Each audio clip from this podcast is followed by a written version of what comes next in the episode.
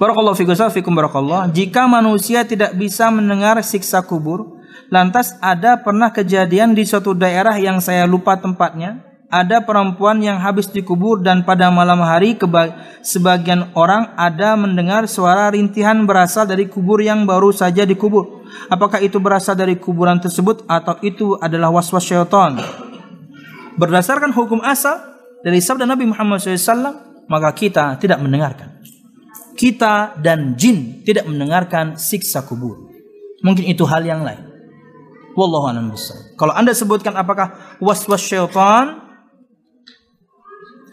tidak selaras. Kalau syaitan bikin suara-suara rintihan supaya Anda takut, harusnya membuat Anda makin beriman. Masa syaitan bikin Anda makin beriman? Enggak.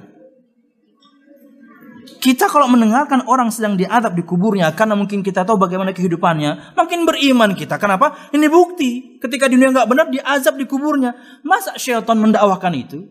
Jadi nggak nyambung. Kalaupun itu adalah waswas syaitan, dia bikin-bikin suara sakit, sakit. Harusnya dicek. Di, mungkin di kuburan itu atau satu kilo di radius itu cek. Mungkin ada orang kemudian merintih tapi pakai megapon di pojokan. Hukum asal kita tidak mendengar yang gaib ya.